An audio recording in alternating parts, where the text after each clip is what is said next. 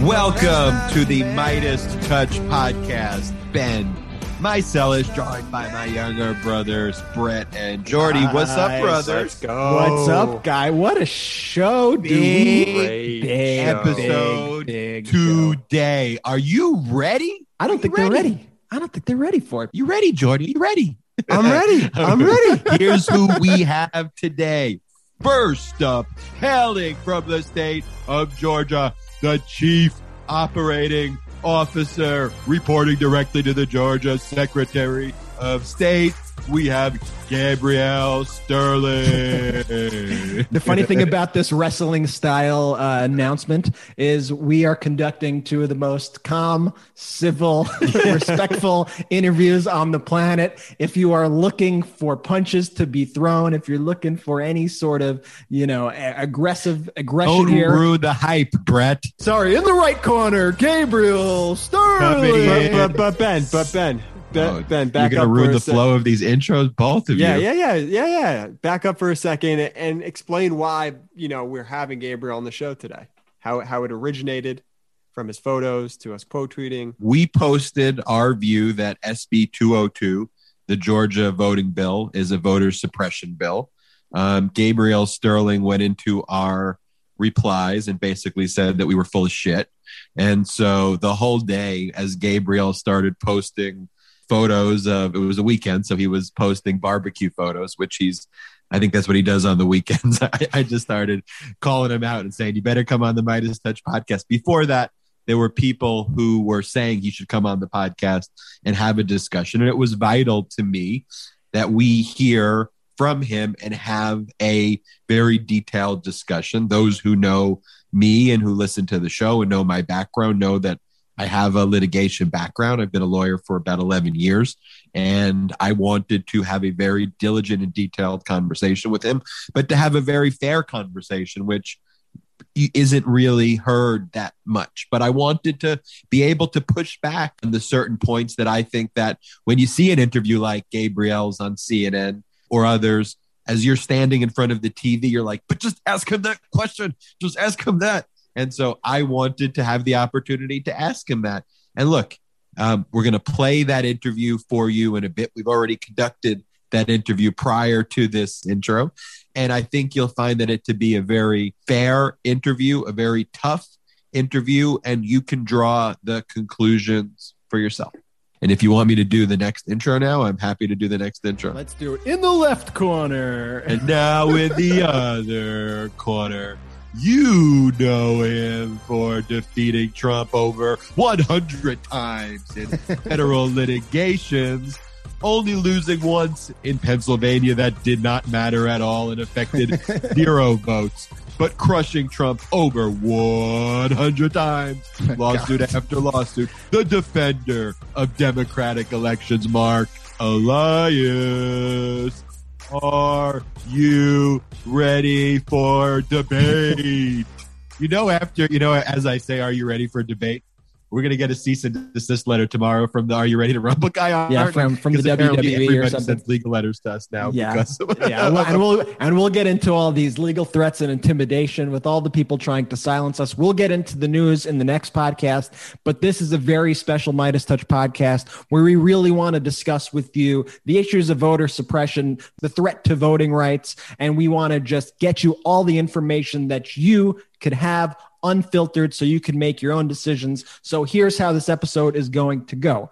First segment, you're going to hear from Gabriel Sterling, the Georgia election official. We're going to go to break. And then after that, you will hear from Marc Elias of Democracy Docket, as Ben said, who's been fighting these voter suppression cases, who's been taking on the Trump administration all around the country and winning more than 100 times. And that will be the show. And we look forward to your feedback and you staying in this fight with us to preserve voting rights and protect our democracy at all costs. So without further ado, guys, let's take a listen to our interview with Gabriel Sterling.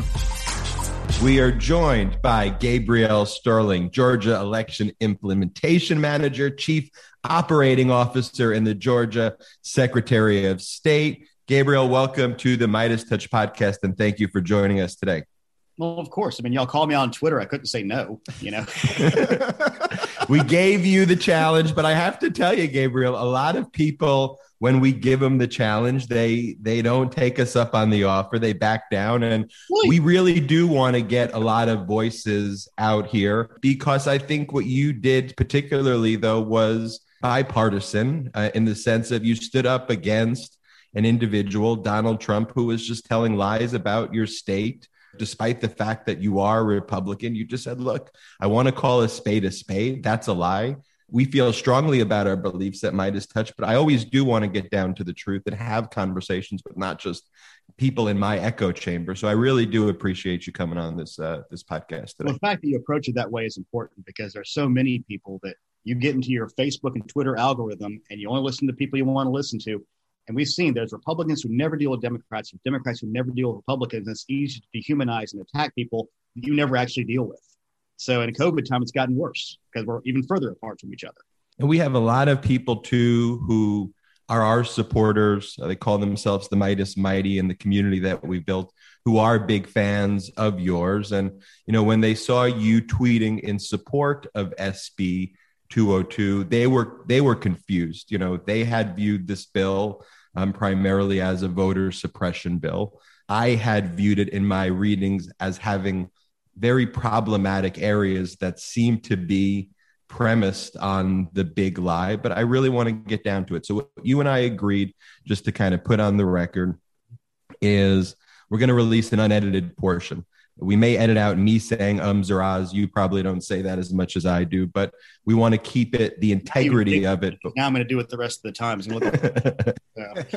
and, and we're not going to edit any of that out. And we've agreed, which I think you know people who have interviews shouldn't have to agree to because all conversations in this area should be civil. But you and I both agreed conversation's going to be civil. There's not going to be yelling. So if our podcast listeners want to hear that, there are other podcasts and shows out there that, that, that do that. And that's not what we do here. So without further ado, let's get into SB 202. Let me 98 real quick. The way you characterize me, me tweeting in support of 202, what I was really doing was saying 202 is not a voter suppression bill. I would not have written 202 the way it is written. Let's, let me be clear on that. There are things I would have done in it. There's things that I personally would have done. And I'm in this weird sort of space because I work for somebody who likes some more things in this thing than maybe I wouldn't necessarily, but I will try to delineate between my views and what the bill does, what people say the bill does. So again, I'm trying to do this in an educational way, but also don't think that I'm sitting there hugging SB 202's neck going, this is fantastic in all parts and parcels. I don't think that. So you're trying to soften up my audience a little bit before we get into it. I'll, I'll, I'll, I'll, I'll accept it. Um, but at, at, its core, though, without getting into it, we should get into the sections. Though, do you believe that there are any elements whatsoever in SB 202 that have designs for voter suppression? Any? Have designed for voter suppression? No. I mean, some of the things, and here's the th- situation you have, and let's just go into the one that I think is probably the most easily claimed as, as making an extra barrier that didn't exist before, which is the regulation of drop boxes.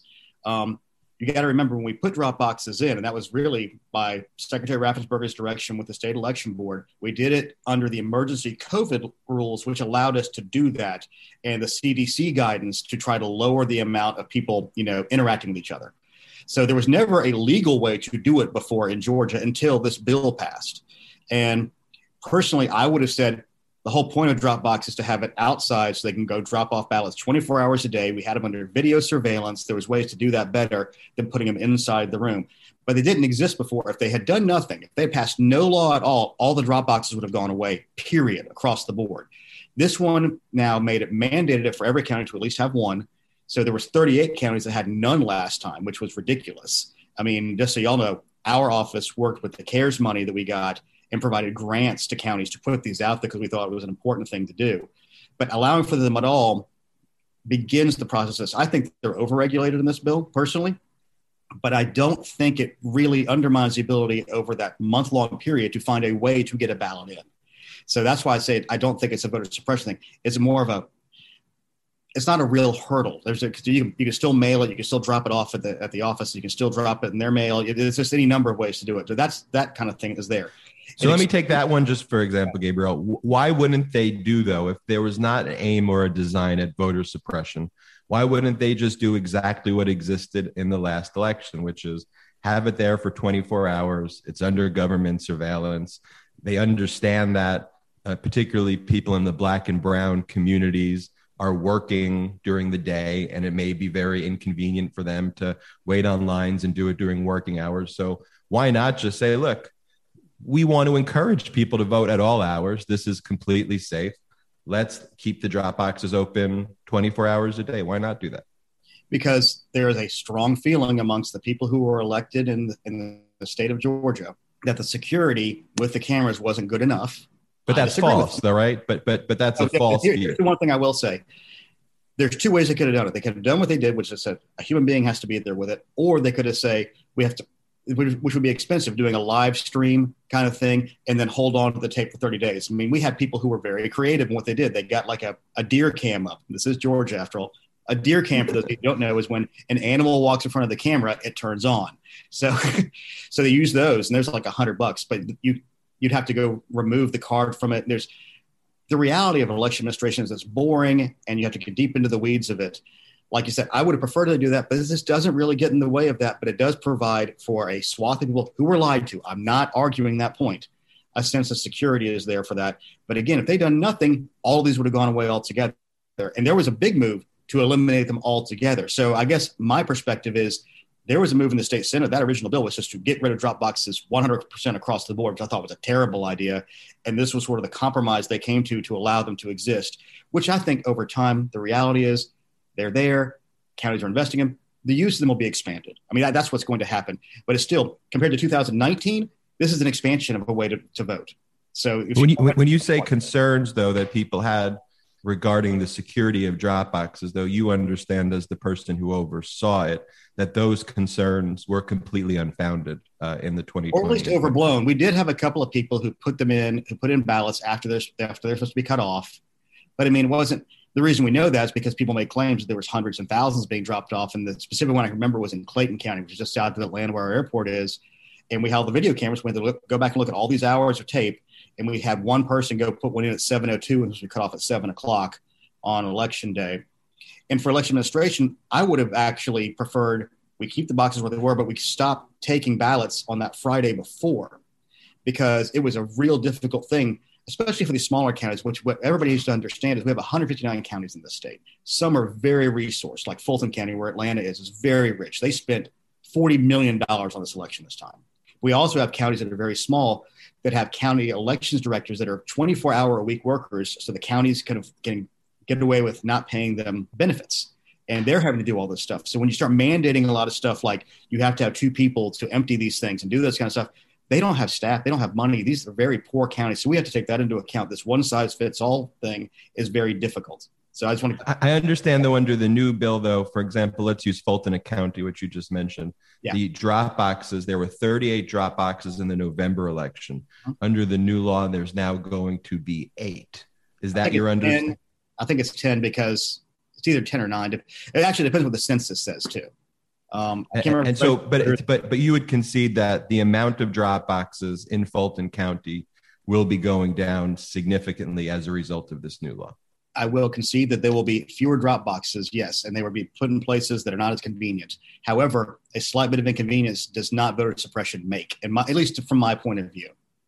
I mean, it's, it's always convenient to go vote on election day. I mean, it's just there's always going to be things in life that does this. And we have early voting this now. We've been expanded through all this, which the other thing you have to realize for most Georgians until COVID hit, we were a 95% in-person voting state. And when you talk to people in California and Washington, Oregon, like, why do you go to 100% mail?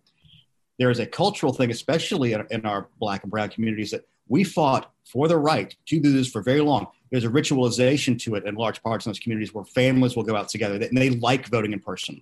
So I anticipate a lot of this stuff by the drop boxes will be not moot, but it will fall, fall further back because I expect we'll drop back to not 5% like we used to have, but probably 10, 12, 14%, because that's the natural inclination for most of our voters, black and white alike, is to vote in person, either in the early vote period, which is three weeks, or the uh, election day. What about the hours of drop boxes? Is it accurate in my reading that the drop boxes before could be open 24 hours a day if the county so chose. Now that would be subject just to business hours themselves, like nine to five. It would be the hours of the early voting locations. So whatever those are, I know they're defined in the bill, and frankly, I just can't remember what they are right now off the top of my head. I apologize. I think they're nine to five, but there is an option to go seven to seven if a county board makes a, a specific. Right. But, but, but but in any event, would you concede though that people in black and brown communities though work later hours and to have the only times that you could go to a Dropbox being during working hours, would that make it more difficult for someone who works? Well, it depends because you're saying they work later hours, it's usually later shifts, which means they have parts of the morning to them. I mean, I don't, this is one of the things that I find frustrating when we have these discussions. People generally find ways to get things done when they need to get things done, especially when, when we have weeks and weeks of time to do it. That's why I, I, think some of these are more inconvenient than suppressive. If you, but that's going to be a semantical question, I guess, and up to a court to decide on some of those things. And you're a civil rights attorney, and you you know how these things can go. But I think that again, the intent on this thing is to provide. Let's go back to the preamble of this of the bill. In 2018, we had people claiming that they were cheated out of an election who still haven't conceded because they were being suppressed. In 2020, we have people who still haven't conceded who claim they were cheated by fraud. So we have people on the far left and the far right who don't trust the overall outcomes of the system. And you're focusing on a few parts of the bill that are potentially suppressive, but let's not focus on some other things in there, like the line issue, which we fought for a bill last year um, that was incorporated into this bill that basically says if you have 2,000 people at a polling location and you have a line at any time during the day of an hour or more, the next election you have to add more equipment or split that polling location apart. And that's one of the things we thought was important to give that sense of, um, you know, support and comfort to the people who thought the lines are too long because there were counties that do a bad job. And we got to realize it's counties that make those decisions of where polling locations there are, where the personnel goes, do the personnel training, and allocate equipment. Other than one specific thing in the law right now on the equipment side says you have to have one BMD for 250 active voters in your polling location. So this law will help to get rid of lines. Now, the other reality is in January and November, we had no lines in large part because I'll pat myself on the back. Fine. I, Gabriel Sterling, looked at every single allocation of resources of machinery in every single polling location in the state, ran it through the MIT line management tool, and told counties, I gave them this color coded thing. It was green, you're good to go, you're fine. Yellow, you need to re examine this. Red, this is not going to work. You're going to have lines. And I set the limit at 20 minutes. So we didn't have lines, real lines in November. We had a few like in North Georgia and in Coweta County, which are big Republican areas because they were so focused on voting in person on those days because the president said don't trust absentee voting, which is of course stupid and probably cost him the election. Um, so there's a lots of parts of this bill. Your focus, we, we started on drop boxes, but and yes, but I didn't. But I didn't start on drop boxes. You were the one. I, I said that's the most probably problematic one that people can look at and say, yes, that is where they have limited things. And I'm not arguing with you. That's not the way I would have written it. But I don't think it is Jim Crow 2.0. And you got to remember the people who were calling it that bought that website address, you know, months before we passed anything. And right, talk to me about the water provision. Um, water provision you know, which, is the worst optics of all of them. I get it, but here's the situation. So what is so what does it do for the people listening out there? Well, uh, this is the main thing. For years, in nearly every state in the union, when you have a polling location, there's a distance of a line. They say you can't campaign anymore outside of that line. And in Georgia, it's been 150 feet with 125 feet for back and forth for the last, I think, 40 or 50 years. So what happened is when there were lines in places, we, we had situations. So this is mainly the June time because that's when we did have lines because you know COVID and everything else and collapsing precincts and polling locations. People were getting around that provision by going and giving water. Now, if you're an election director a, or a poll manager, you have no idea what those people are talking about until you walk right up to them and say, Hey, what are you talking about? And that's kind of makes everybody feel awkward. And sheriffs are the other people who get called in to deal with these things. So there needed to be a bright line to say, look, you can give away your water and your food, just you have to do it outside the 150 foot barrier. And that's the main thing that that's about because that's about not doing electioneering, which everybody pretty much agrees on, has been upheld by the Supreme Court a few times, I believe. But I, I know that nearly every state in the union has that particular provision. And then I know I've been blasted because I said, well, New York has had this provision on the books about no water, food, meat, tobacco. I thought it was very specific. They said meat and tobacco back from the Tammany Hall, Andrew Jackson time of anything more than a dollar. We had people bringing food trucks in. If you ever eat in a food truck, you can't buy anything for less than a dollar. I mean, so people were trying to use this as a way to encourage turnout, which is a nice thing on one front, but we've literally been citing people for years. If you had your I voted sticker, you used to be able to go to Chick fil A and, like, you know, get a discount. We said you can't, that's against the law. You can't do that. We had a state senator try to raffle off a turkey. Like, that's against the law. You can't do that.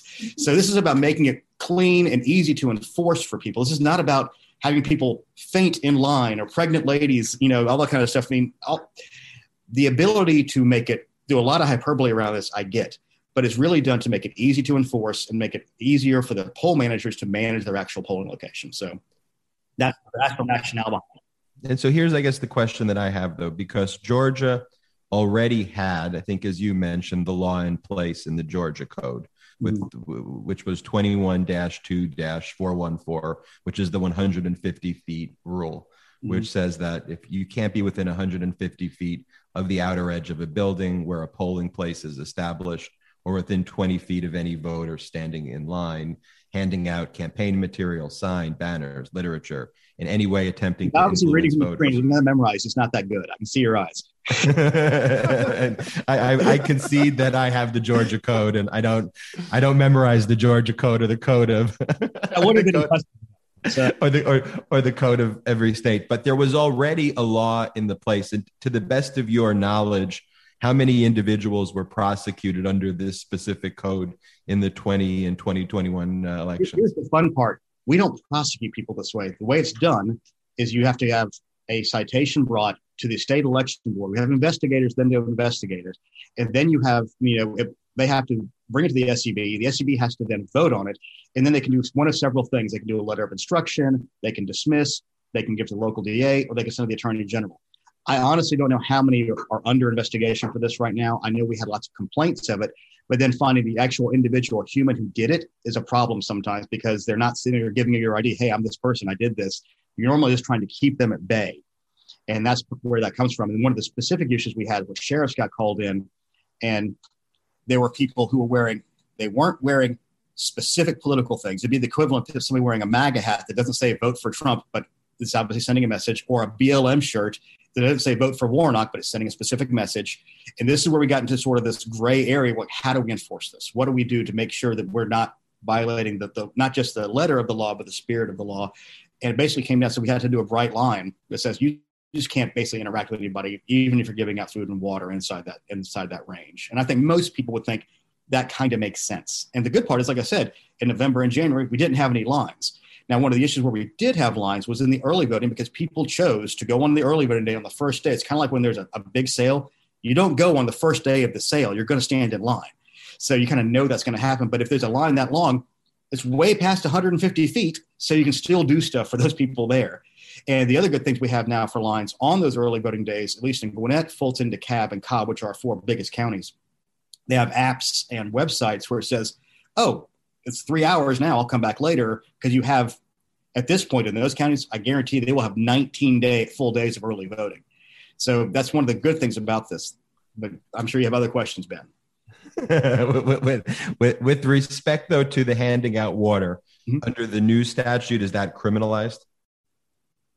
It's criminalized to be in the 150 thing, feet foot four, but again, it would still be an SEB violation more than likely. It's not going to be. Now they could if you kept on doing it after the guys said stop doing that, then you might have a problem.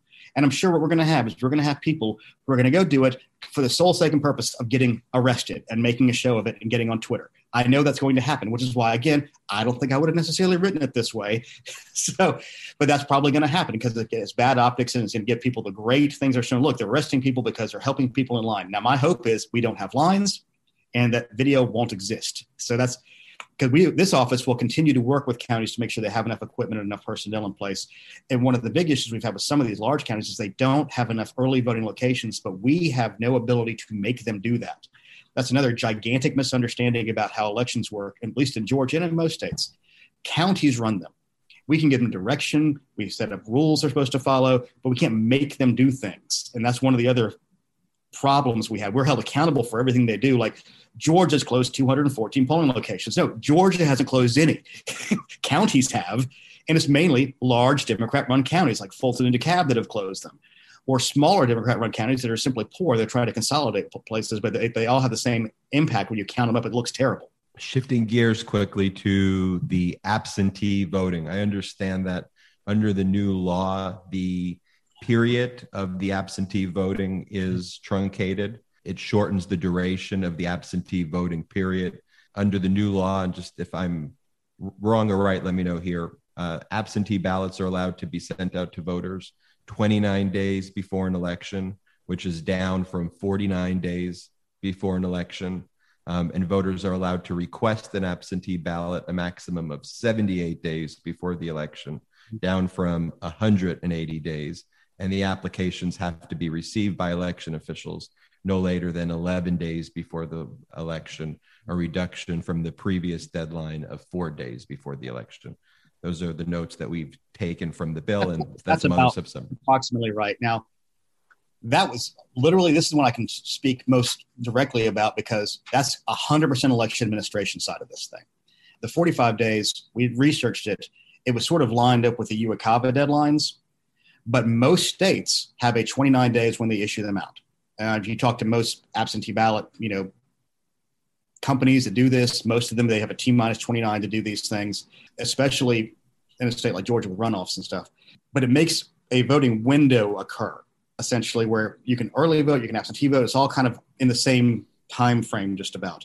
The 180 days is just you have no idea what the ballots are going to be. No one can do anything with it. It's just kind of hanging out there. So there was that was sort of a needlessly long election administration thing. Because one of the problems we have in Georgia is we have lots of elections. And we have some good thing or a bad thing depending. We have 159 counties. Okay, so we have special elections that happen oftentimes, and they cross over and election administration wise, having this giant 180 day window out there is difficult to manage inside our voter registration systems the way they're built right now. So shortening those down made a lot of administrative sense. This was stuff we were talking about doing starting from the June primary. When we come back, we were going to pass a cleanup bill no matter what because we were going to learn a lot because we launched a new system this year. And then through COVID, we learned a lot about absentee ballots and how they all work because historically, like I said, they were 5%. They were kind of an afterthought to most people. So moving that back to 29 for the sending them out and, and to 78, this gave county administrators less stuff to manage essentially. I guess one of the questions I have there, though, is you know, you have Georgia Secretary of State Brad Raffensperger. You know, he referred to the state's existing system. Mhm. That you're, you're mentioning all of these problems, you know, that that existed, um, and you're comparing Georgia to other problems states. until you overload them with 2 million people requesting things when historically it was 200,000. That, that was sort of what, that's when it becomes an issue of trying to manage it at the county level. But go ahead. But, but but but also comparing Georgia to other states. Mhm. But Mr. Raffensperger and I believe yourself had stated that in these elections, specific the, the most recent elections, Georgia of all states Mhm. was the gold standard in the United States and all states of election integrity and of efficiency in elections. Isn't that the case? I hate the word gold standard, and we, we were we managed. We say we we did it. It was great. Internally, we pulled it off. I mean, it was we were about to break our elections directors and their staffs and their poll workers because we they, they were they were put through the ringer with all the stuff we had to do, and that's the reality we're trying to deal with now. Is they did it, and I, I love all of them. They they they they went through COVID. They went through being the center of the storm, and even I'll let y'all know this. Even before COVID hit, there's something called GAVREO, which is the Georgia Association of Voting and Election Registrars. GAVREO is an organization. It's a terrible acronym, and they had a big convention in January, and we brought in people from DC to basically scare the hell out of them because we knew early 2018 we said that was a really close election. 2020 we're launching a new voting system. It's going to be a tight election. You know, everybody thinks Trump's going to win Georgia. And I remember we were having our conversations internally, like, well, the worst thing that could happen is Trump loses by a little bit, and we have two Senate runoffs. We're like, oh, that'll never happen. So, so, so but we told these the, uh, these elections directors that look, you need to be prepared for like you're going to be the center of the political universe. You're going to have national media here. You're not going to know how to deal with it. And their staffs, they got through it. But we have a lot of people who have resigned. They can't take it anymore. It was all too much. So we're trying to find how do we make the job for those county elections officials easier to do their jobs, knowing we're going to have expanded absentee ballot usage compared to historical versus what happened in COVID. and talking about those county officials, though, do you know someone named Elise O'Lenick? Alice, is it? Alice. Yeah. Yeah. Well, she's Gwinnett County. Yeah. Yeah. So Alice O'Lenick, in the history of mankind, it'll be the first thing in a Section Two case. I know, but go ahead and say it. Correct. So Alice Gwinnett, though, who is one of these local county officials who you talked about, who you warned about. Hold on, there's there's a difference. She's a county board of registrars. Elections directors are who we were doing that. So she, she's appointed by the Republican Party. So go ahead. So. Okay. I'll accept that she's appointed by the Republican Party. And she said 2020 was a terrible election cycle for the Republican Party. Mm-hmm. She said, I'm like a dog with a bone. I will not let them end this session, the General Assembly session, without changing some of these laws. They don't have to change all of them, but they have to change the major part so that we at least have a shot at winning. I mean, when when Republicans make comments like that, and then there are issues that you take issue with the, the bill that you just listed, mm-hmm. isn't it fair to anybody else out there looking to say, look, they just changed some of these uh, these provisions to what they said they were going to do, what what Alice said she was going to do. What Alice wanted to do. She was also one who made a claim that there were more ballots than there were votes. And then she withdrew that. I mean, she's a hyper partisan. And I get that. And like I said, it would be the front and center of a, of a Section 2 case. However, she's not in a position to actually do any of that. She's, she's not a legislator. And again, making those statements makes it harder for me to come on here and tell y'all this is not a voter suppression bill. I get it. It's terrible. I mean, when she said that, I went like this. I said, "Oh my God, just don't say things like that." I mean, think it, whatever, but don't but I mean, that, that's the idiotic part. And one of my big problems with a lot of people have these discussions, especially when the president was saying, don't use absentee, and our the Republican Party of Georgia, they dropped the ball. They didn't do a ballot chase program. Their ballot curing program was weak compared to the Democratic Party. They didn't have one really. And the Democrats were prepared for this. They built an entire system on this, and then COVID hit, and they were ready to go. And oh, I told, from my point of view, as I was a Republican political consultant before I did all this, okay? Voting, these are all just tools. They're all hammers and screwdrivers. Use them, don't use them. And thinking you can change the outcome by changing these some of these rules is dumb. Go and try to win more votes and spend your time and energy on that. So, because I don't think at the end of the day, and I think the bigger part of this is if they did more, which again, this bill doesn't do that much. I mean, you got to remember what they were talking about doing, which was eliminating no excuse absentee, cutting, eliminating Sunday voting, cutting back on the days of early voting. And if y'all saw me on CNN, I said two months ago, cooler heads are going to prevail. You're going to have a bill that does some election administration stuff and probably cuts back on things, but it will allow other stuff. And on the whole, will expand voting access, which is what, in my opinion, this bill does on the whole. So we won't talk about Alice, but let's talk about what the General Assembly said, because I'll accept that maybe Alice went out on a limb and she said things and she has a history of saying things that she should. But this is what the General Assembly says in the preamble. Okay. They said following the 2018 and 2020 elections, there's a significant lack of confidence in the Georgia election systems. And one of the instances cited is many electors were concerned about allegations of rampant voter fraud and, and voter suppression. I think is the rest of that. I can't remember. There is both, both there that does. I'll concede that in addition to voter fraud, it does say voter suppression, but there was in 2018. I mean, I, I, I think the difference is is that the Democrats didn't ask for this bill, though. I mean, this bill right here is not trying to cure any of the issues that Democrats are claiming. There's no Democrats who support this bill. Well, and to be fair, Democrats complained about lines. There's a specific thing here I just discussed earlier to address line issues. Uh, another thing that Democrats and Republicans agreed on was county elections officials needed to have outside of general elections that one for 250 for the BMD usage, flexibility in those things. I mean, there's a lot of stuff in here that if it hadn't been a voting bill a year before, a year after this election has happened, Democrats would have supported. But and in fact, there's stuff in here from State Senator Jen Jordan, who's a Democrat, to allow for better absentee ballot processing. So the final bill, we could have said we're going to pay you five dollars to vote. Democrats would have voted against it because it was a Republican bill. That but limiting limiting absentee voting though, and limiting Dropbox locations though, it doesn't limit absentee voting, Ben. Let's reducing go back. The, yeah. reducing the period of absentee voting, which we just discussed, how it reduces. But it doesn't. That, how does that limit it? If you reduce, if it reduced it to like two days where it's unmanageable, that's one thing. But having a month of absentee voting is not an unmanageable thing. But but why do it if it was previously the gold I literally just went over this about five minutes ago. I think it was easier for counties, and we had one window to work in. I think that was exactly what I said. And this was one of the case. Our office was did in part work on that thing and say this is a thing we should do for election administration purposes to lower that time down because it's easier to manage and then cutting off. One other thing I forgot to mention when you talked about the 11 days out. Um, the reason for that, and it's about the same as Florida, which everybody uses as the gold standard. I hate calling it the gold standard because that's always going to change.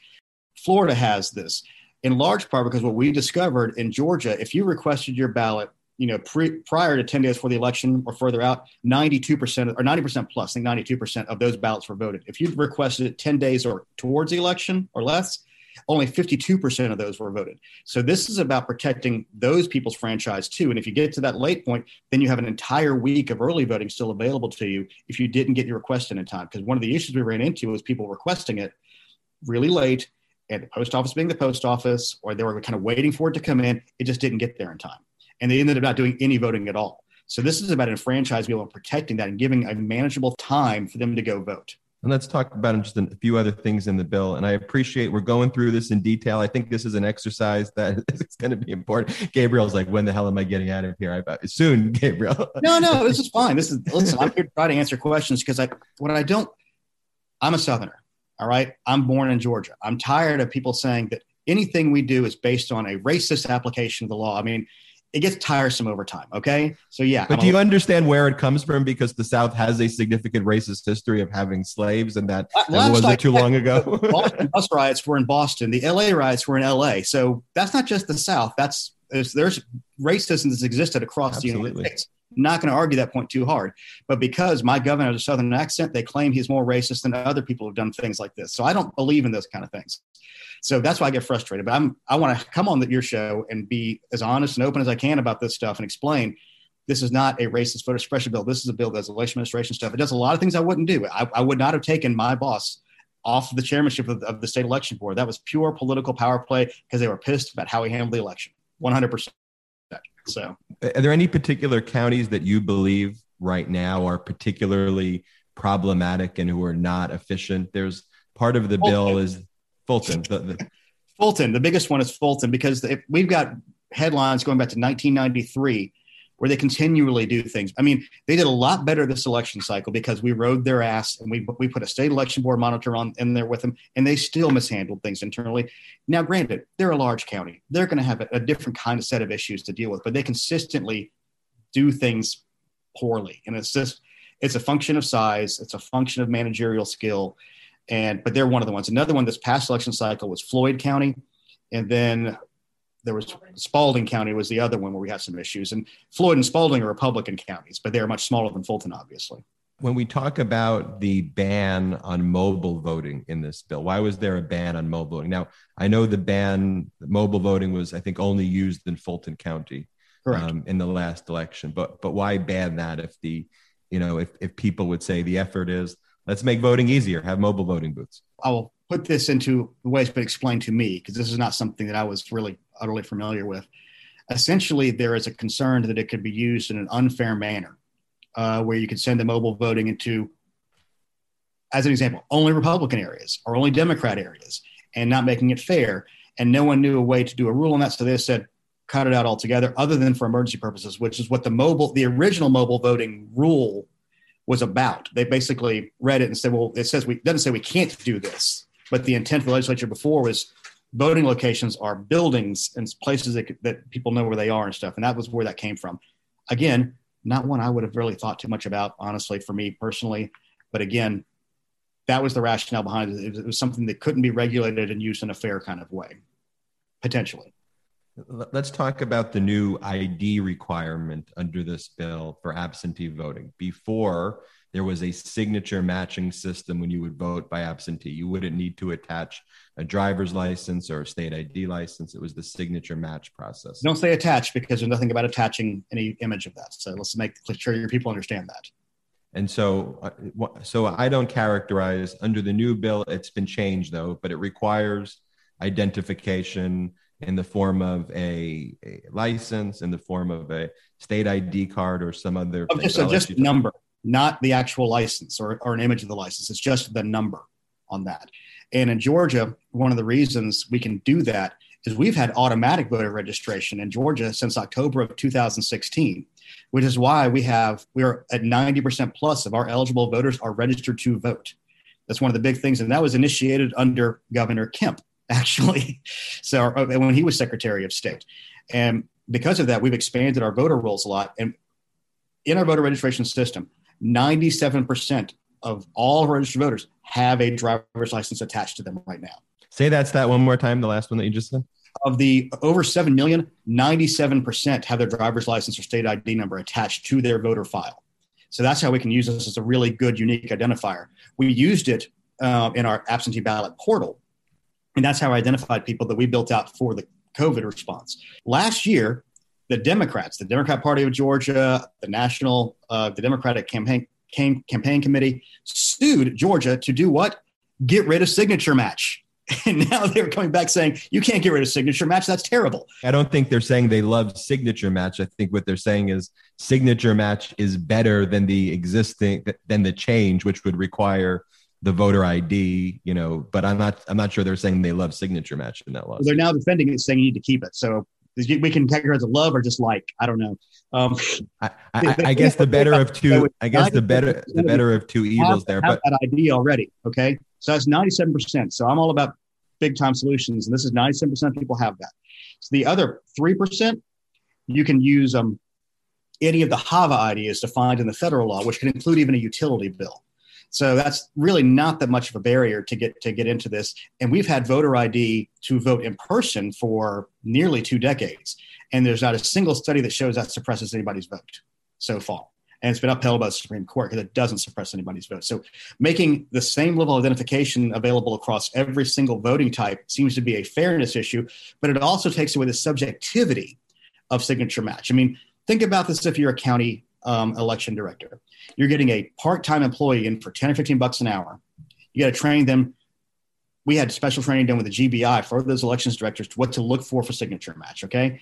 Look for the swoops here. Look at the beginning. Look at the end versus look at this number. Is this number the same as this number? Yes, that person is the is the person supposed to get the uh, supposed to get the ballot. It's a lot easier to manage, and it doesn't provide any real hurdle to the 97% of the voters. And then for the ballot itself, this is for the request side. The good part about the request side is you can do it electronically. So you can take a picture of your application with your um, whatever your state ID is that's not attached to that. so You can use like your college ID if it's a University of Georgia or something like that. That's allowed. Or utility bill if you don't have any kind of ID with your picture on that's government issued. So you can send that in with that electronically, which is what a lot of people did. And that was one of the things the Democrats did a very good job on their ballot cures. They would take the, the, the ballot cure form, put the ID on it, take a picture of it, and send that in, and that was still allowed. So technology allows us to be used that way. On the absentee ballot itself, when it comes back in, we have the last four digits and the date of birth of 99.9% of all the voters in the state. So when it gets down to that point, and let's say the high end, 25% of people will want to do this you're down to like less than 2,000 human beings who would have to do something different versus the 5 million that voted this past time. So that, we're really talking about a teeny tiny sliver. And I, I, we're not talking about making hurdles for anybody, but everybody has to identify who they are in some way, shape, or form. And this is a very easy, clean way to do it. And it exists because we have automatic voter registration, which we're the only state that has automatic voter registration, online voter registration, three weeks of early voting, two mandated Saturdays in the United States. We're the only ones that has that much voting access. Were there any instances, though, in the other election that you identified of somebody using an absentee ballot and impersonating somebody else? Yes, so far, uh, at least two dead people we know about. Then we have some, some other signature things. We're investigating if you were offered a cure and you didn't cure it, we're investigating. It was about 2,500 of those where they potentially could be that. And I'm not saying all 20 are. There's probably be a handful, quite honestly, at the end of the day. But yes, there were some people on the signature match side who did do that. And and, and were they Democrats or Republicans or who did they vote for? There's no way to know because you separate the ballot from that signature at that point. So you're not going to, you can't tie them back together. Now, I do think that I don't want to say that because I'm, I'm, now I'm going into the rumor area. I don't want to say that. I want to say something factual. I'm not sure what the de- Democrat I mean, the demography of this is. My best guess is Democrats do it, Republicans do it, and sometimes they're doing it because oh, I think they think oh, my sister's out of town, they would vote this way. It's not some kind of giant conspiracy of people out there doing thousands of these at a time. But taking away the subjectivity of signature match provides more confidence to more people, I think, on top of this. And I was in favor of this even before all this. I said there's got to be a better way than signature match because it is wildly subjective. What about this quirky part of the bill that I don't fully understand, where it says that a George, any Georgian can have an unlimited number of challenges against the registration and voting rights of other fellow citizens. First off, do you know the provision I'm talking about? And, and uh, what does that even mean? Well, there's two things about this. That that is already the law. And they are you already allowed unlimited challenges.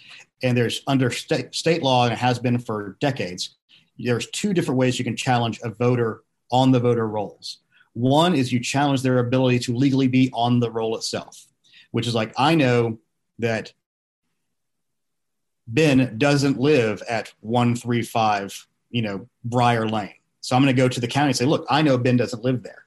And they would challenge you to they take you to a hearing at the Board of Elections. You get notified, and you have to prove potentially that you live there if they thought there was enough evidence from that person challenging you. What we had this past time was outside state groups and some in-state groups challenged thousands of people based solely on the national change of address.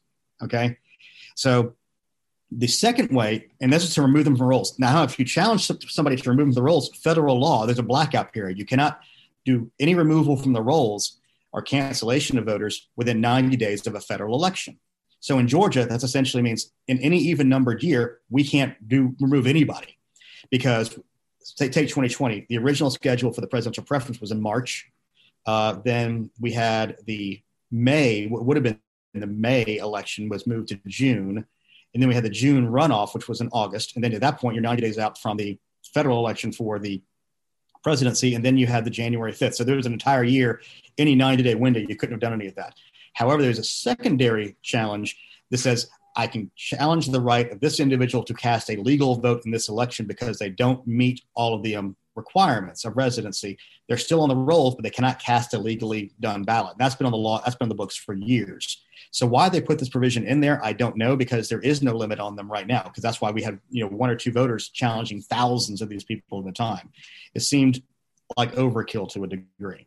Understood. And then the the last one is the one where I think there's a more vibrant debate out there about the removal of the powers of the Secretary of State and transferring that to somebody who's appointed by the General Assembly. Let me first ask you I mean, do you do you believe that the Secretary of State was not it's a loaded question considering you work for the Secretary of State. But you know, do you believe the Secretary of State always tells the truth? Yes. I mean, is is there anything in your mind that justified stripping any of the powers away from the Secretary of State based on how the Secretary of State conducted themselves in the prior election and runoffs? No. Um, and now having that power shift to who the General Assembly will appoint an individual who they claim to be nonpartisan. Is that the that the is the way it works? They didn't change the rest of the state election board. Was at that point still that would give the General Assembly essentially three appointments, and the Democratic Party one appointment, and the Republican Party one appointment for a total of five altogether. I think one of our first and early debates on Twitter was you referred to this board as a nonpartisan board. Is that no? It's bipartisan. bipartisan board. Because there's one Democrat on there, okay, but that's a little misleading when you call it a bipartisan board when it's four Republicans and one, one Democrat. I mean, that's like we're having a very bipartisan discussion now with me, Brett Jordy, and yourself, which is. Eh, but if we were to, Jordy and Brett have sat there quiet as mice. I mean, well, if I put it this way, if I were to have a vote with them of who's right, they would vote for me on this one, and and, and you would lose the vote three to one, three to one every time. Brothers, they might on you in a heartbeat, and you never know. Just to mess so, so using using this example, the the me and my brothers versus you. Mm-hmm. Um, if this was the composition of every vote that would be taken, I believe I would win every vote. So when we refer to this board, fair, the secretary is a Republican. It will probably be a point. I mean, here's my reality. If you look at the rules around that, Ben, I don't know what human being who knows anything about elections fits that bill of not been involved in an election, not paid for an election, not given money. Not, I mean, it's it's, just, it's a unicorn just about who can fit that role. I think. But here's my thing, which is actually a compliment of you and the Secretary of State is the Secretary of State, though, exercised in a bipartisan fashion um, a principled position in the face of Donald Trump. The General Assembly wants to remove him particularly. Like it's not a matter of the Secretary of State in general. They want to remove, uh, you know, no offense to you. They want you and him to get the hell out of their way so they can do what they want to do. I mean, don't you see that that's what they really are trying to do here is target him? To do what they want to do. A lot of the stuff that people were claiming on Twitter that like they can throw out election results and change certifications. The Secretary of State still is the individual with the power to certify or not certify elections. That that did not change through this.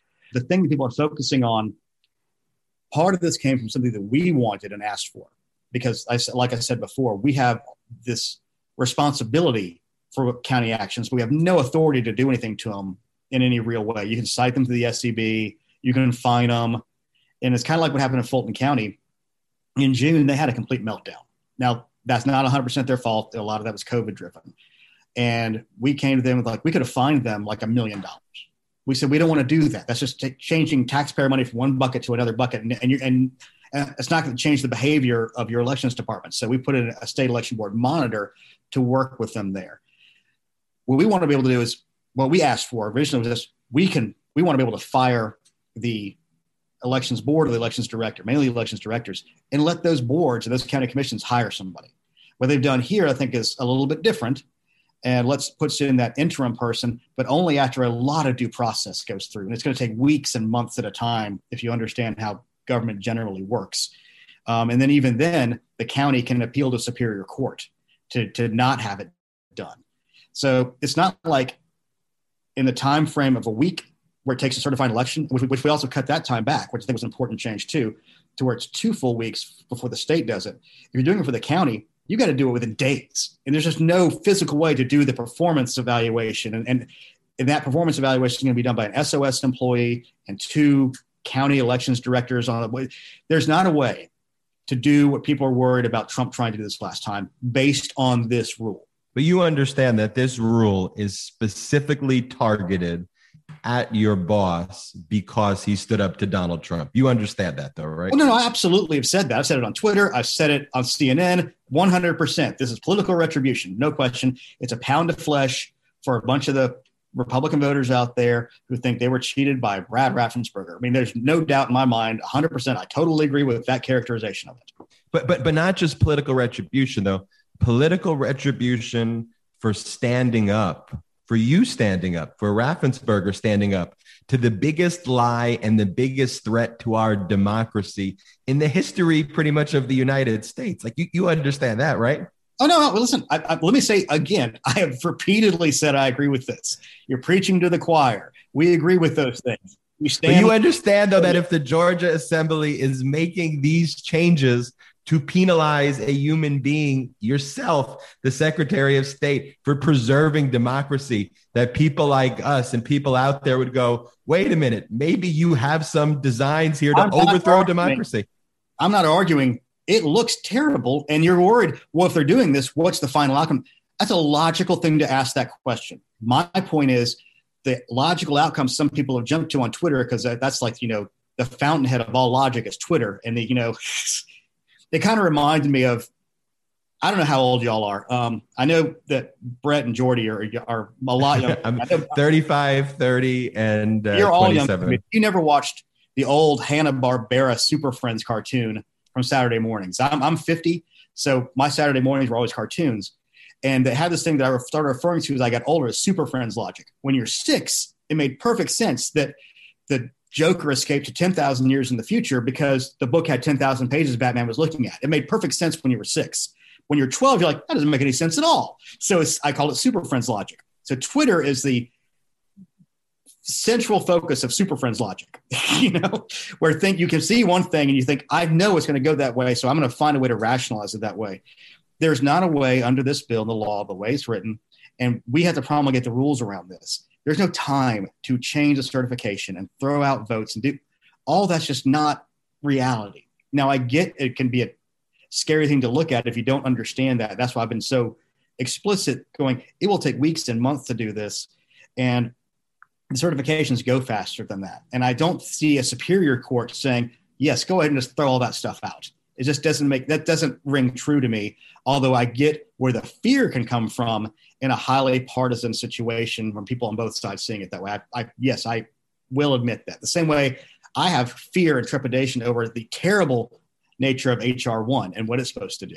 Did you ever think, though, in the and we'll have you come on for the HR one uh, discussion next time because I think we've had a good one. But did you ever think, though, did you ever believe that you would see the president of the United States encouraging and aiding abetting individuals to climb the Capitol building and try to kill American politicians? Like, could you ever conceive of that happening? Yeah, growing up in civics class. On that, that elect, I mean, I worked on Capitol Hill and that's like hallowed ground to me. And I was vibratingly pissed off. I mean, if you go back to my Facebook page that day, I'm like, this is an insurrection. Any of you sons of bitches who are voting to overturn the election or supporting the insurrection. And, you know, one of those individuals, Jody Hice, has announced against Secretary Raffensperger to run for that spot. So for Secretary of State. And he was one of the ones who was leading the charge. And I think he got pissed off because I called him irresponsible because he tweeted out some flat out disinformation and again, that was one that sat a little closer to me because I ran the campaign for the first Republican to win the 10th congressional district back in 1994. And my exact words were, I knew that man well. He would never act as irresponsibly as you're acting. And so, no, it would never have occurred to me in a million years that that would possibly ever happen.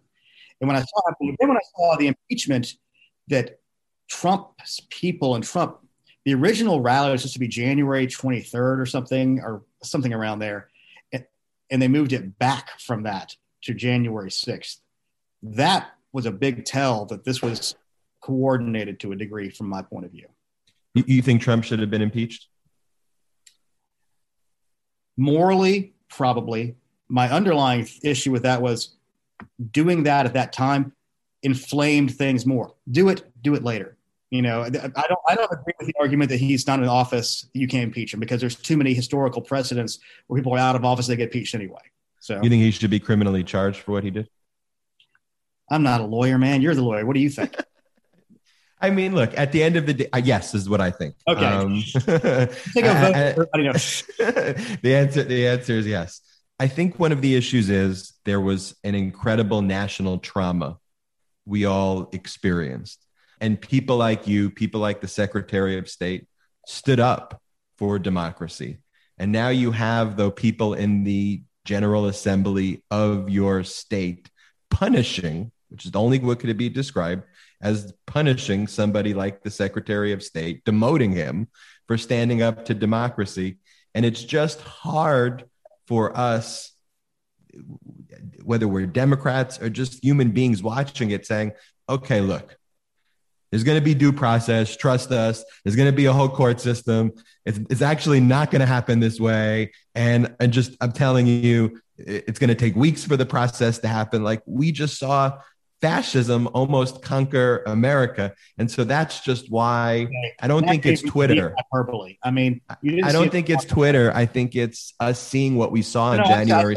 Deep hyperbole at that point. I don't think fascism will take over America just because they took over the building for an hour or two. It was terrible. I'm not arguing that point, but I also said it was an insurrection that day. I said this is a dark day, but I also said this is going to show the resilience of our systems coming out of this. So that was one of the things that made me feel better about it. One of my big underlying concerns about this is both the far left and the far right. I know we get the what whataboutism and you know both sidesism and all that kind of crap. They're undermining the law. Are you, are you about to drop Antifa? uh, no, I'm not going to do that crap. Um, I, listen, I consider myself to be a realistic idealist still, and maybe I'm, I'm maybe I'm a unicorn. It never occurred to Secretary Raffensperger and I to do anything else other than follow the law. It just, just just didn't occur to us, and that's kind of what Republicans were always sort of law and order, you know, stand up kind of good government guys. That was kind of our when I came up. That's what it was it was not this bomb throwing all government is bad i mean i grew i also worked in the city council where you had to actually you know get things done and then be held accountable to the people who you actually have to see at Publix, at the grocery store, you know, when your kids go to ch- go to church and school together and that kind of stuff. So this was the level of vitriol and hell craziness is not something that sits well with me. And people say, "How can you still be a Republican?" It's like, well, because I've been one for essentially 41 years. I worked my first campaign 35 years ago. I'm not going to be run out by people who are Looney Tunes or bat crap crazy. I mean, the same way I'm sure there's Democrats that are going, wow, AOC is bat crap crazy, but I'm like, you know, Joe Manchin. so I'm not going to be run out of my party by that. Because if I am, what are we leaving behind? What am I leaving behind? Because I still there's a lot of things that I care about that are important to me that are that this is the vehicle to do it. We're not Europe. You know, we don't have 27 parties where you can find this exactly fits me perfectly. These are my people. I can go here and get my four seats in the parliament and fight for my stuff. We have two, we have a bi, bifurcated system. You got a center right and a center left party, and they kind of do this thing back and forth. So, you know, and the way the structure of our thing being first across the line in every state, and then the way the presidential thing is set up, we're going to have two parties and I'm going to fight for the sanctity and sanity of my party, which means I'm going to argue against things they do that I think are crazy and stupid. And I'm going to also argue against things that Democrats do I think are crazy and stupid. But we used to have sort of a joint thing of going, we want everybody to be able to live the American dream, get the job they want, have their kids be educated, have people be safe, have the streets be paved. And now it seems like we're not, we're even arguing over some of those things, which is insanity to me. But we're now getting the deeper well, stuff. I apologize for going no, look, I think it's a perfect way to conclude our conversation. I think that the conversation we have shows that while we have disagreements, we can talk about the issues. I think those listening to the podcast can um, can judge for themselves. After you're you're off, we'll take a vote, a secret vote here amongst the brothers of who won this debate um, on a bipartisan basis. I got a feeling. And, uh, we, we have a bipartisan commission here. We're going to assemble a bipartisan commission after you leave, and we'll determine if I won or you won. And uh, but in all seriousness, Gabriel Sterling, thank you so much for joining the MeidasTouch podcast. Thank you for sitting here for approximately an hour, going through every question in diligence. You know, thank you for responding. We look forward to talking with you more. We look forward to more of your posts about uh, pig bellies and bacon and barbecues pork on Twitter. Belly. It's pork, pork belly. I'm going to spend a lot of time educating you all about this stuff, I guess. So, thank you so much. Bacon. We can have a bipartisan consensus on bacon. All right. Well, when I when I'm in when I'm in Georgia, we'll uh, we'll we'll we'll have a uh, barbecue together, and you can educate me. I'll educate you, and then I'll give you the results of our secret ballot that we're going to take after. All right. Thank you so much, Gabe. Have a great rest of your day. Thank you so much. Appreciate you. Appreciate it.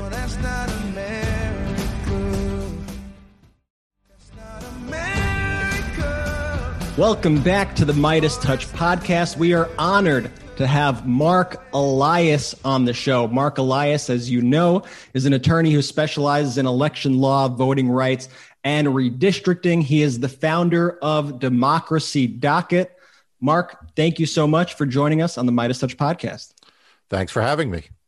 Marc, you're going to really uh, like this. So, before you join, this is a two part episode. So, the first part of the episode, we spent about an hour with Gabriel Sterling talking about the Georgia SB 202. My condolences. Um, and, and, and, and, and, and Gabriel says, look, there may be parts of this bill that are inconvenient to voters, but I think I'm, I'm saying what Gabriel says, yeah. but I think that inconvenience is not voter suppression. Marc, is SB 202, is that a voter suppression bill? Yes, it is a voter suppression bill. I mean, the question I think I would ask back is why are you passing laws to inconvenience voters? I mean, set aside set aside for a moment that I think it's much more than an inconvenience, but let's just take that at at at, face value. The um, governor of the state said recently, admitted really recently, that this is not an anti-voter fraud bill. Okay, so so let's take off the table that Okay, I I, I don't think it's an end. I, I actually agree with Kemp. I actually don't think this addresses fraud either. So it's not aimed at fraud, and it aims or it inconveniences voters. So why are you inconveniencing voters? We asked him that, and I think his response was there were certain areas of the bill that he said he didn't agree with. I would have written it a different way. I had other views about it, but you know, this is definitely not doing any voter suppression. In fact, he says that this makes voting more efficient and opens up absentee voting. Is he Is he telling us the truth there, or is that uh, inaccurate again? look this you he can't have it both ways right so you can't both acknowledge that it is that it inconveniences voters and say it's not a voter suppression bill the fact is that inconveniencing voting voters is what voter suppression is right if when yep. you make voting harder for people fewer people are going to vote you know it's very easy for people like me and people like you and probably in good faith people like him to think, well, I'll vote anyway. I'll vote anyway. But you know what? For someone who is working two jobs and doesn't get time off, the difference between convenient and inconvenient is the difference between voting and not voting. The difference for an African American voter between being a, being able to wait on a, a 10 minute line or wait on a 60 minute line may be the difference between voting and not voting the difference between having a bottle of water in the heat may be the difference between staying in line and leaving and not voting. So to say that it's inconvenience under misses the point, which is that it is the very fact that it is inconvenient that is going to cause the poor, the young, and minority voters to vote less because they are less able to weather that inconvenience as part of their daily lives. And we're seeing bills like SB 202 that's not unique to Georgia. Why are we seeing these bills, Marc, across the country being implemented like SB 202, which is making both voting more inconvenient and suppressing the vote, which I agree with you are intertwined concepts for the reasons you just stated? Yeah. I mean, you know, uh, under under his rationale, a poll tax is just an inconvenience. You know, I mean, like it, suppressive laws are not just things that are absolute bars to voting. Suppressive laws are things that make voting harder. Um, so why are we seeing this? We're seeing this for two reasons. We're seeing this number one because Republicans um, are trying to delay inevitable demographic shift uh, in the composition of the electorate. So it is no surprise that Georgia elected its first black senator ever, that it voted for uh, that African American voting strength was both at a all-time high, but also were elect able to elect their candidate of choice, both in that Senate race, in the other Senate race, and for president and that immediately thereafter we see this. So, one reason for this is Republicans fearing the changed demographic of the electorate, and rather than competing for their votes, trying to um, cling to a um, uh, tr- uh, trying to fight that demographic change. The other is that they are terrified of their voters having lied to those voters now for months and months on end. They are now terrified to tell those voters the truth. Mm-hmm. You know, they allowed themselves to lie to voters in the run up to the 2020 election about vote by mail. They allowed themselves to continue to support Donald Trump's effort to overturn the 2020 election, even when it was clear uh, it was futile. Then they did not stand up to the biggest lie of all, which was that they could somehow stop the electoral uh, electoral college vote from being certified in the Capitol, and that led to um, an insurrection and death. And now those same uh, uh, cowardly legislators around the country are unable to tell those voters the truth, which is that there is no fraud. There is no need to restore integrity in election. Donald Trump simply lost the election because more voters voted for for um, uh, for uh, Joe Biden. And so instead, they are catering to that lie by continuing to suggest that somehow the election laws were insufficient. Uh, and that's a really dangerous thing for democracy. Which bills uh, and which provisions that you're seeing around the country are kind of the most concerning we should all be looking at and, and what steps can be taken to combat those? Yeah, great question. So, one of the messages that I think is really important to deliver is it's not just Georgia. So, Georgia is a bad law, uh, and it's a law we're suing to block. Um, but before there was Georgia, there was Iowa. Um, Iowa passed a very suppressive voting law uh, weeks before Georgia. We're also suing them. that curtailed early voting, curtailed, made it harder to register, criminalized uh, activity by election officials if they help voters too much. Um, also, um, uh, cut the number of days of early vote, and just because I suppose they could, they shortened election day. Like literally, they chopped an hour off of election day. So obviously, that's a law I'm worried about. I'm focused very much on Arizona, where right now the legislature is considering a series of voting um, laws that would both um, purge voters and also make it harder to vote by mail. Texas already has some of the most um, restrictive voting laws in the country, and they are introducing and considering laws that would make things significantly worse. Florida, a state that actually had made progress in their voting laws, looks like they may uh, take a step back. Montana uh, is a state where um, you know no evidence of fraud, no evidence of regularity. The legislature there looks like it may restrict um, same day registration on election day. Uh, or election day registration. So, so you know, it's it's a it's a, a New Hampshire uh, targeting student voting. So that's that's probably the ones that right now, as I sit here, um, I'm most focused on. Um, but honestly, the list grows literally every day. Are you concerned though with the current composition of the Supreme Court and based on certain rulings that they've had recently that the audience there is not going to be receptive to challenges to these voter suppression laws and that they may allow these voter suppression laws to stand yes. once they reach the Supreme Court stage? yes. Um, but I don't let that paralyze me. You know, I mean, the fact is the courts are what the courts are, right? So you know, let me say a few things about that to elaborate, though.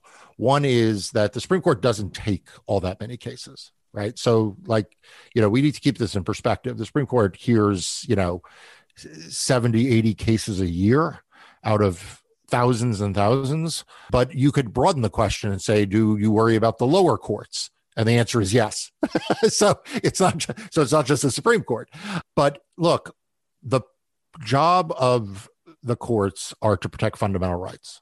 And the most fundamental of all rights is the right to vote. Um, it is the right that the U.S. Supreme Court said in the 1960s is the right that from which all other rights derive. Ultimately, if the political branches fail voters, if the political branches suppress the votes of black, brown, and young voters, it is the job of the courts to step in. And so I'm not unrealistic. I'm not here to say, you know the courts are the perfect solution they're not but they are there it is their job to do the right thing and so we're going to press our cases there just as we did in 2019 and 2020 we did better in 2019 and 2020 in court than people thought we would mm-hmm. than frankly i thought we would um, and you know we're going to keep pressing it but no it's not I, I you know i worry about it every day as you mentioned before, a, a, lot of these laws seem to disproportionately affect minority voters. And I, have seen many people, including us, including Stacey Abrams, have called these bills Jim Crow 2.0, which is a term that Sterling, when we spoke to him, took great issue with. Do you agree with that characterization of these voter suppression laws? Yes, I do. And, and in, in what ways? Just how they're they're targeted and disproportionately affect these communities? Yeah, I mean, the fact is, you know, let's look at the uh, the Georgia bill that mm-hmm. they are that that he is defending. It has new burdensome requirements for absentee voting. Now, Kemp said this is not an anti-fraud. This is not about fraud. So when you saw increased voter participation by mail, and in particular, increased voter participation by young voters and black voters, um, by mail in Georgia. Why do you make it more burdensome? Right? You may not want to. You may not like calling it Jim Crow 2.0. You may not like the term voter suppression, but why did you do that? When you restrict the number of ballot drop boxes. So, one of the things that is frustrating to me about the way the media sometimes reports on voting voting restriction bills is people look at the point A to point B effects of voting laws. So you say, okay, there are burdensome ID requirements for absentee voting. That is going to be suppressive. And the answer is yes, that is. Yeah. But you know what else it's going to do? It's going to make more people vote in person, right? Because some number of people are not going to be able to meet that, are not going to be comfortable voting by mail, so they'll vote in person. Right. When you restrict drop boxes, what's going to happen?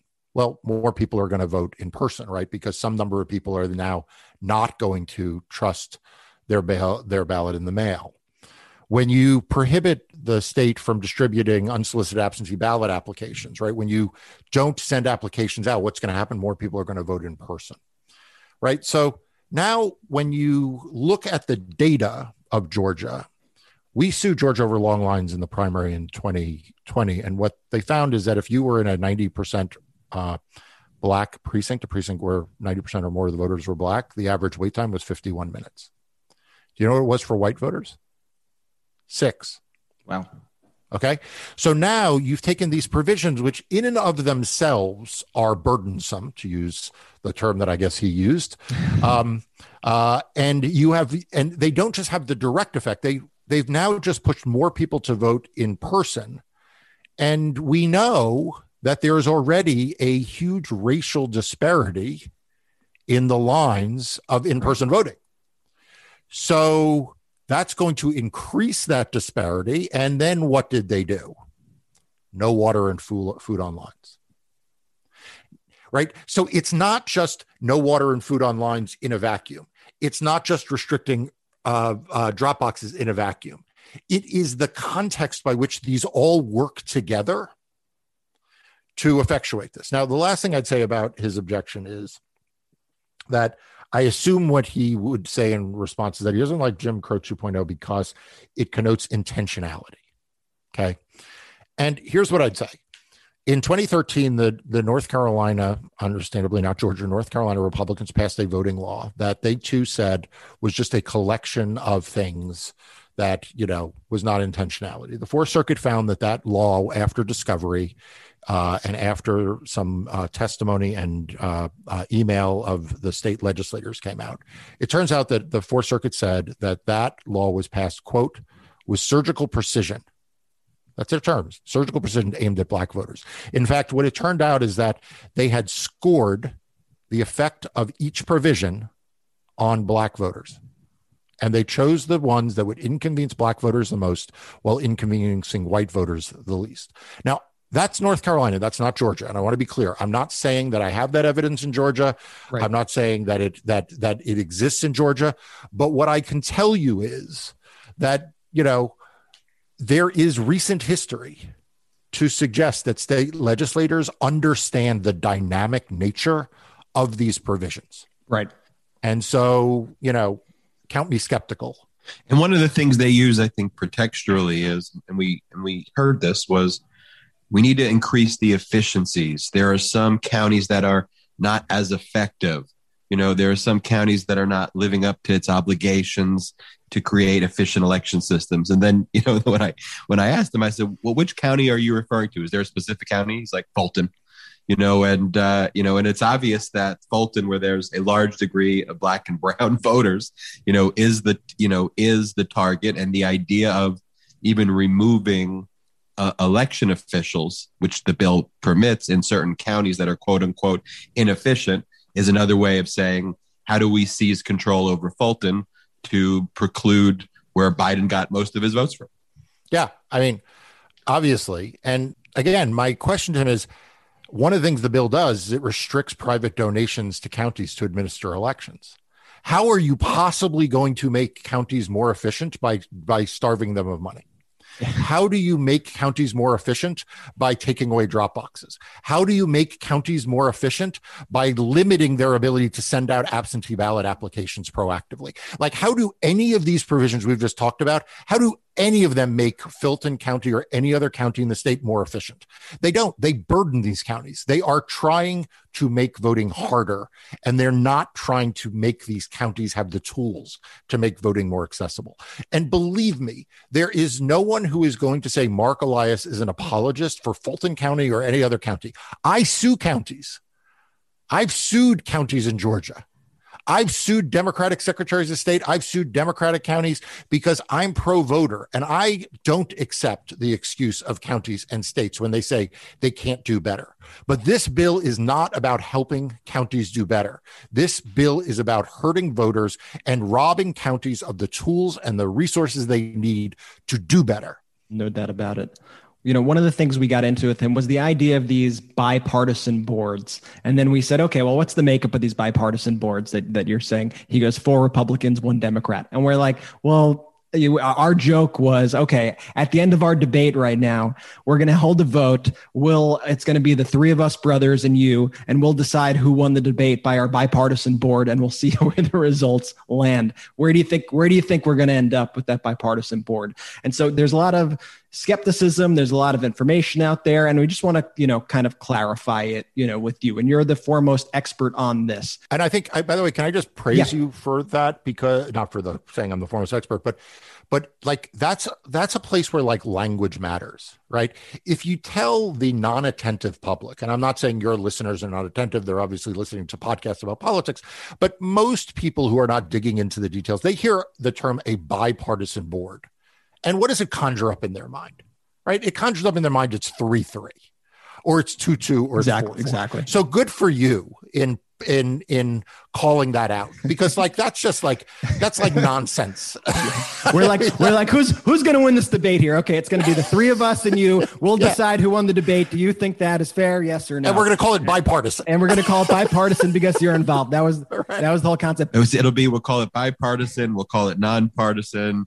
But at the end of the day it's going to be the republicans who are going to pick them and we're going to say that they're that they're nonpartisan and that they're bipartisan. Just, it's a, it's, it's, before we get into HR1, though, with your understanding of this bill, would the bill have allowed Trump's attempts to overthrow the election to succeed or give him more likelihood for those claims of a fraudulent election to overturn the results to succeed in 2020? Look, I think it would not have succeeded in the end because I think the courts actually were were were um, the courts were standing up um, uh, in that instance um, for the election results. But not every election is going to be 2020 where the candidate wins by 7 million votes there are right. four states you know uh, you know it's not down to one single state the state is not a few hundred votes so i always tell people elections are a matter of inches not yards and so it's a bad question to ask you know do i think that the composition of the election board matters in a 50,000 or 100,000 vote race? Probably not. You know, like I don't go that far. But boy, I just dealt with an election in Iowa. There's six votes. Yeah. I've dealt with elections that are a few hundred votes.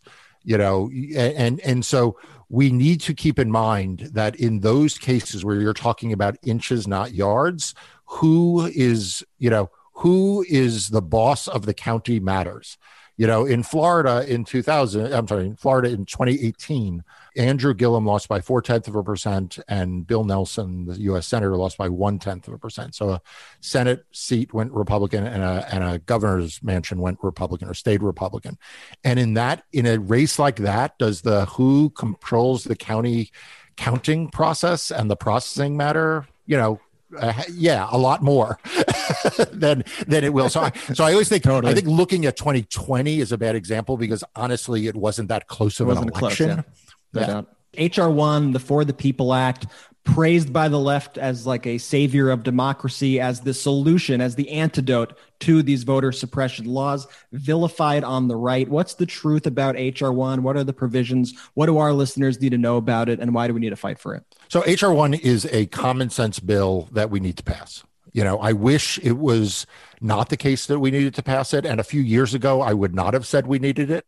The fact is that for a long time, there was a rocky but steady path towards uh, passing voter centric legislation in states. Um, and that tide has now turned hard the other way. Um, so we need HR1 because it sets minimum guide rails for states as to what voting rights need to be protected uh, in their states. It's sad that we need HR1, but at this point, it is vital to our ongoing democracy. I am worried that without HR1 and the voting provisions in it, um, we will continue to see a severe erosion of democracy that is targeted at Black, Brown, and young voters. And we will cease to have really anything approaching consent of the governed. I, I think your listeners can look up and try to find an instance where I have spoken out publicly in favor or against any piece of legislation. It's not something I, I normally engage myself in. Um, but in this instance, I've made an exception because it is so important for democracy. Which provisions do you think are the kind of most common sense and most important that is is kind of in defense from the, the the right side from the GOP side that they're attacks on it are like why wouldn't you before this if you weren't trying to su- suppress elections like are there some that just stand out as like come on this is just so obvious yeah i mean you know i would say that um, uh, requiring that um, states not reject. I mean, this is actually this actually ties to Georgia. So I'll give you a really good example. So lots of states had were rejecting um, vote by mail ballots and absentee ballots using really arbitrary sort of junk science signature matching standards. Like they were they were just like willy nilly throwing out ballots, and it and it was disproportionately impacting in a real way um, uh, Black uh, and Latinx voters and young voters. Uh, the data was really clear. So HR one puts in place some pretty simple things like no one's ballot should be thrown out unless election officials of both parties examine the signature right like you know like there should be training and uniform standards for that and revolutionary voters need to be told that their ballot may not count now that may seem like a simple thing. And in fact, it was so not controversial that when I sued Georgia over this, um, Georgia settled with me because Georgia was like, well, yeah, we probably do need uniform standards, and we probably do need to notify voters that we're thro- that we're tossing out their ballots. Uh, the Republican Secretary of State settled the lawsuit with me. Donald Trump attacked that. Uh, in fact, on the infamous phone call, he is attacking the signature matching court settlement. The Republicans have have, have vilified this. HR one codifies that. But why would why wouldn't you want voters to know that their ballot isn't going to be counted because some untrained election official thought two signatures didn't match? Right. Shifting gears a little bit slightly here. So it, it's obvious that these anti-democracy news stations, the Fox News, the OANs, uh, the Newsmaxes, they help spread and propagate the big lie. They've been sued. It, it came out this week that that Fox News is being sued by Dominion for like 1.6 billion dollars for defamation. Now they go and they argue in court. Oh no, no uh, serious person believes what we're saying and is taking it as news. You know, we're an entertainment network. Well, Sidney Powell, who I think you're familiar with, also has yeah. a lawsuit against her uh, sort of, you know, along the same lines. Hey, you've defamed us. You spread the big lie. You don't have any proof of this. Are these lawsuits going to go anywhere? Um, are these people going to be held accountable, in your opinion? Yeah, look, I think that these defamation lawsuits have probably done more good than uh, than uh, than anything else in shutting right. down the propagation of, of disinformation. You know, there was all this focus on disinformation campaigns and how to combat combat it and you know don't repeat the lie and the role of social media and all that uh, hats off to the lawyers for for these uh, voting companies because i think you know I, I think that they've had a real impact and i do think they're going to win. I mean i think that they i think that they are going to win in their lawsuits and i think that what is scary for the defendants is that oftentimes in a defamation lawsuit you worry about two things. You worry that you're going to lose on the merits and then you worry about damages and in a normal case, you say, okay, maybe we lose on the merits, but really, how much is it going to cost us? Like, how much did they, how much, how much were the brothers really harmed by me saying bad things about them? Like, right. what was it worth? That you know, people who didn't like them already didn't like them. People who liked them already liked them. Maybe they got some additional publicity for their podcasts. So, what was the harm? The difference here is these these voting companies actually can show that they suffered real harm in the tens and hundreds of millions of dollars yeah. because their voting equipment has to be purchased by Democratic and Republican election officials. So, I think it's a really, really significant uh, set of lawsuits that are going to have wide ranging consequences before it's all done. And what does it say like a person like Sidney Powell, who then goes on to argue the the Tucker Carlson Fox News defense that no serious person can take her serious? Look, because I think that again, um, she's got to either be able to prove that what she said was not uh, did, was not defamatory, which I, I, think it was. I think I think I think her lawyers from what from what they filed, I think they think it was. Um, or that didn't cause damages. So the way one way you get out from a defamatory statement is you say, look, it was it, it no one could take a, think I was serious. I'll give you an example.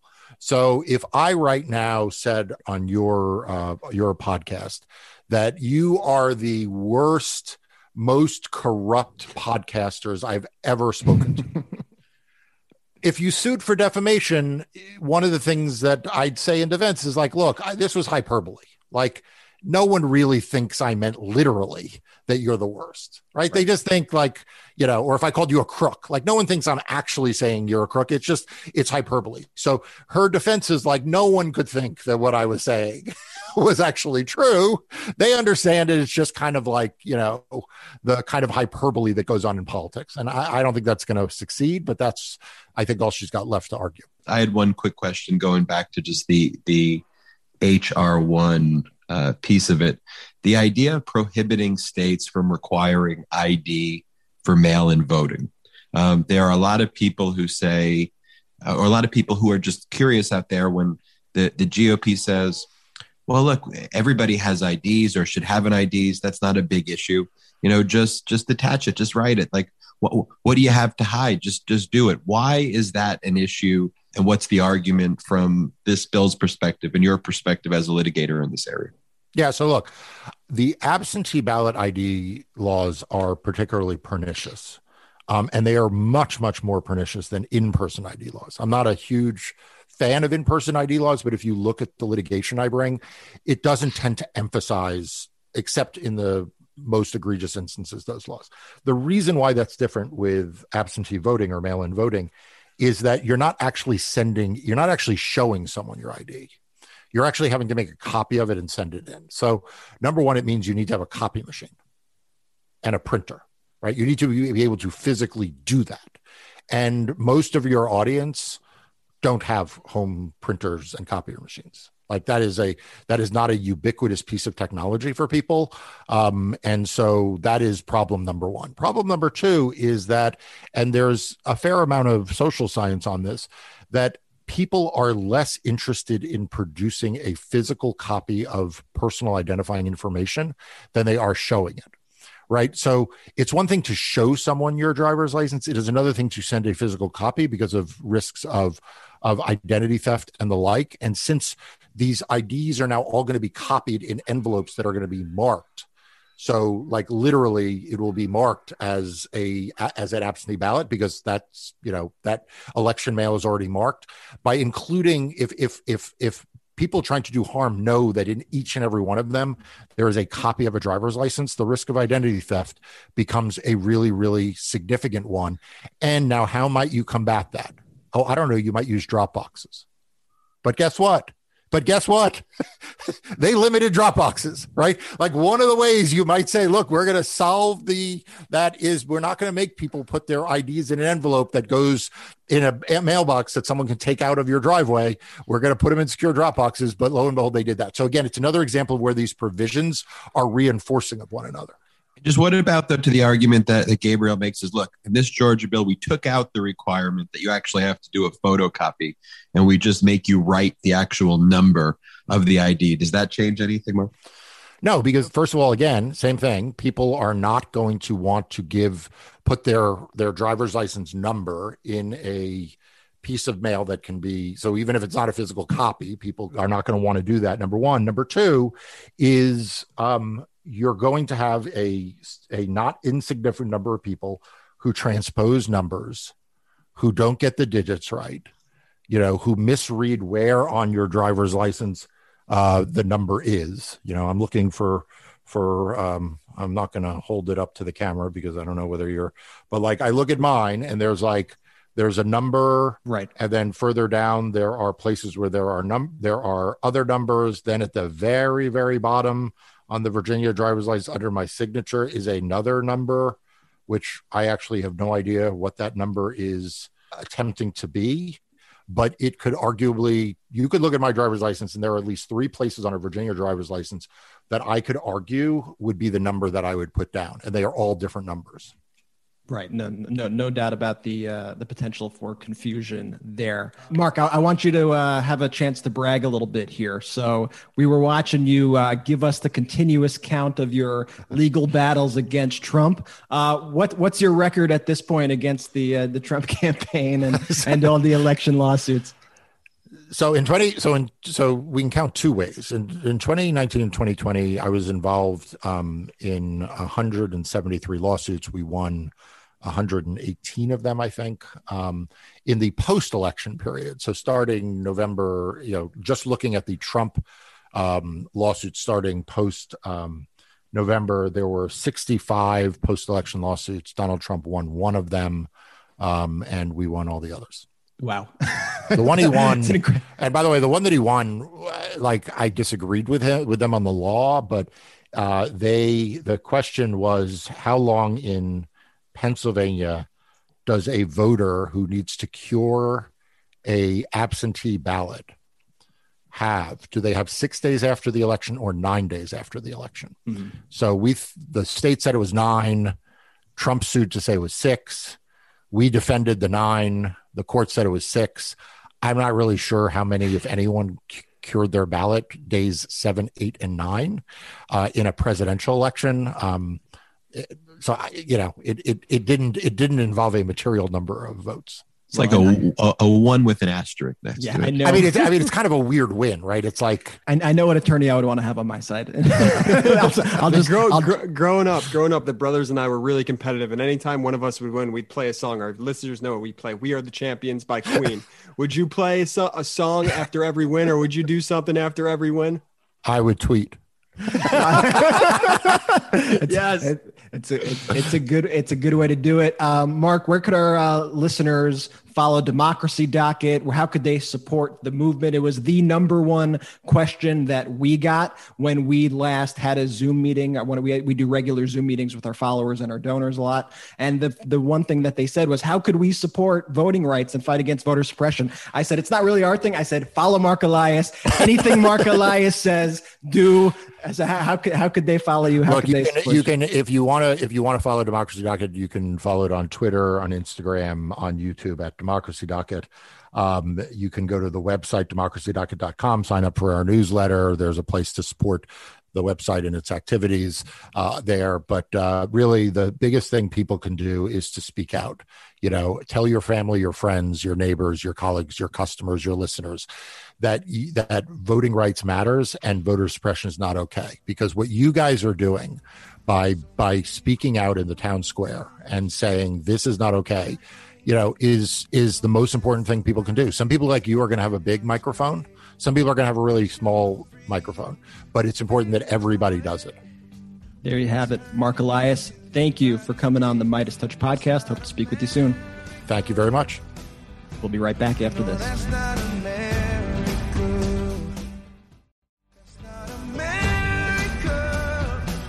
Welcome back to the MeidasTouch podcast. Two incredible conversations. I felt that those were both very candid, very honest, very revealing conversations. I hope that you all learned a ton. I know we did. You know, we have very strong views about protecting democracy, about protecting voting rights. Ben, I mean, killer job. Yeah, man. Ben, masterclass right there in litigation. That was awesome. We let Ben use his litigation skills to, uh, you know, debrief uh, Gabriel Sterling on this voter suppression bill, what we consider to be a voter suppression bill and still do.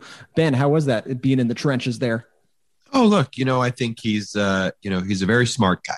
He's very personable. And I do think that he cares about people. And I, I, just have to give him a ton of credit for one coming on this podcast, even doing a little research on me, would know that it was not going to be an easy interview.